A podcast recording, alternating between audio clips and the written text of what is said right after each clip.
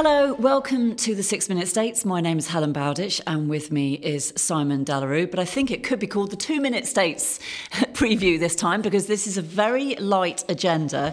And I don't know about you, Simon, but I think that the most interesting thing about this States meeting could be the format of it and where it's being held and how it's being held. Yeah, because it's going to be in St James instead of its usual uh, location in the Royal Court.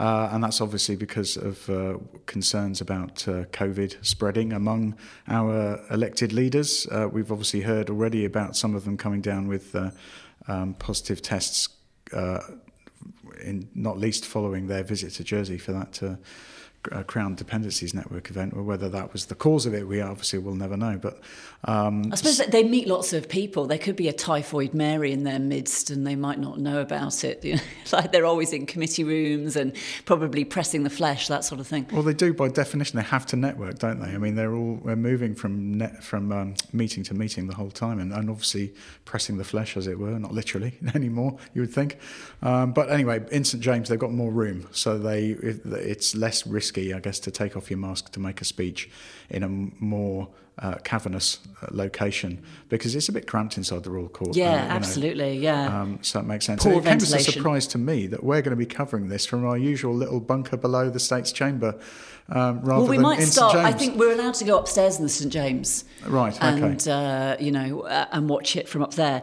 And um, it's being described as a hybrid meeting because there's going to be some deputies are going to be well if the if this gets allowed uh, there are going to be some deputies that are going to be working from home and they are going to be allowed to make speeches and vote on all the propositions and vote on elections and things like that uh, which is a which is a big first. And you're also going to have uh, the rest of the deputies are going to be sitting all spaced out in the chamber, and there's going to be a big screen, and it's going to be a bit like Star Trek because suddenly, you know, almost like a hologram, Deputy Ferbrache or whoever it is is going to appear up on the screen, and they're going to be allowed to speak. Now, holograms, te- you'll be lucky. I was thinking more Big Brother, to be honest. Yeah. 1984. Now, um, deputies and technology sometimes doesn't don't doesn't really go that well. Uh, so I, I, think that some of the you know the clerks of the court are going to have a, they're going to have a, a bit of a challenge on their on their hands tomorrow. I think. And so as two minutes, you'll be lucky. Yeah. as to what uh, they're actually going to be talking about once they've sorted out how they're going to be talking about it, we've got update statements from uh, the Committee for Employment and Social Security and the uh, Development Development and. And we've got a farewell Authority. as well to the Lieutenant Governor. Oh yes, uh, and have. I think he's allowed to speak. I think it's the only time he's ever allowed to speak in the states is when he leaves. So he's got f- five years worth of yeah, stuff to get off his chest. Can you imagine? and then he's got to rush off to get to jump on the Condor. I think that day. So yeah, yeah. So uh, I'm sure people will say nice things about him. I think there's some sort of. I don't want to you know spoil so, any yeah. surprise, but I think something special is planned. Yeah.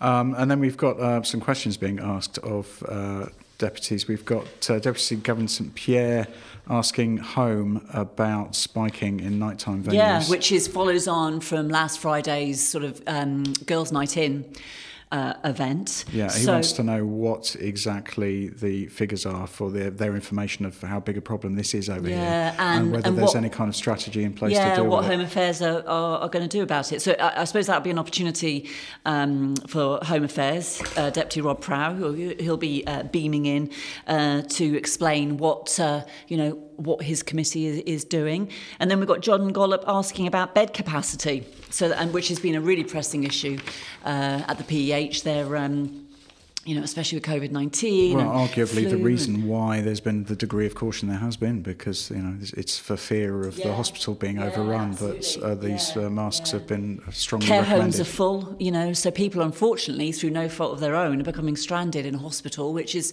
is not a place really that anyone wants to be stuck in, I suppose. It's not a good place to recover in. Uh, and then we've got another question about um, the post 16 education target implementation date, because there's been a bit of. Um, there's a question mark over it. Is that fair to say? Well, the, interesting, really. I think this one. I hope Deputy St Pierre gets further than I did over this because um, Education uh, made an announcement, a curious announcement um, at the beginning of the week, saying everything's still on time but because of capacity issues in construction, it's it's in danger of slipping.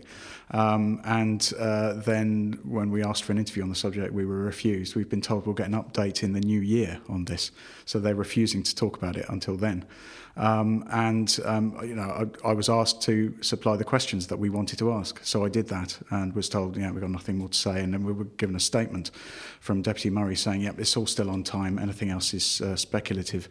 Um, but they'd begun the speculation by saying it's all you know really tight. So whether Deputy St Pierre gets any further with his questions about it, I don't know. But it'll be interesting to find out.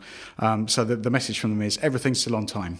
It's just we think construction might be a problem. But the construction industry have said, no, it isn't. Just tell us what we need to do and we'll get it all done. You know, so yes, well, I think that could be interesting, more interesting than, probably than what's supposed to be the meat and drink of this meeting, which is the policy letters. the policy letters in uh, themselves. Which, oh, you've had a look at them, haven't you? I have. Yeah, Home Affairs basically wants to set up a, a um, an investigation of economic crime bureau um, and so, Which I think sounds quite exciting. It Can does. you imagine, I mean, like this is work yeah. that is already being undertaken by various elements of various bodies, but they want it to come under one one unit, one bureau, um, and it's going to involve a lot of kind of redrafting of legal frameworks of which of who's responsible and who has power over what, and they seem to be seeking a sort of compromise whereby rather than having a body that's entirely autonomous they'll have a semi autonomous body overseen by somebody with sufficient power to ensure that it's, uh, it can't be got at, you know, so it can't be undermined.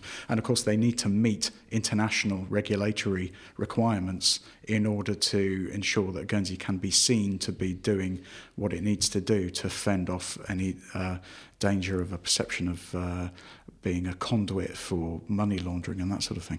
So it could be an interesting discussion, but I reckon it will be a fairly short one. Yeah, all right. And I think it's got to be over by it's got to be over by in one day because St James is booked out on the Thursday for oh, something else. Right? Yeah, so okay. I think we can bank on it being a, a one dayer. Well, let's hope we're not there till midnight then. yeah.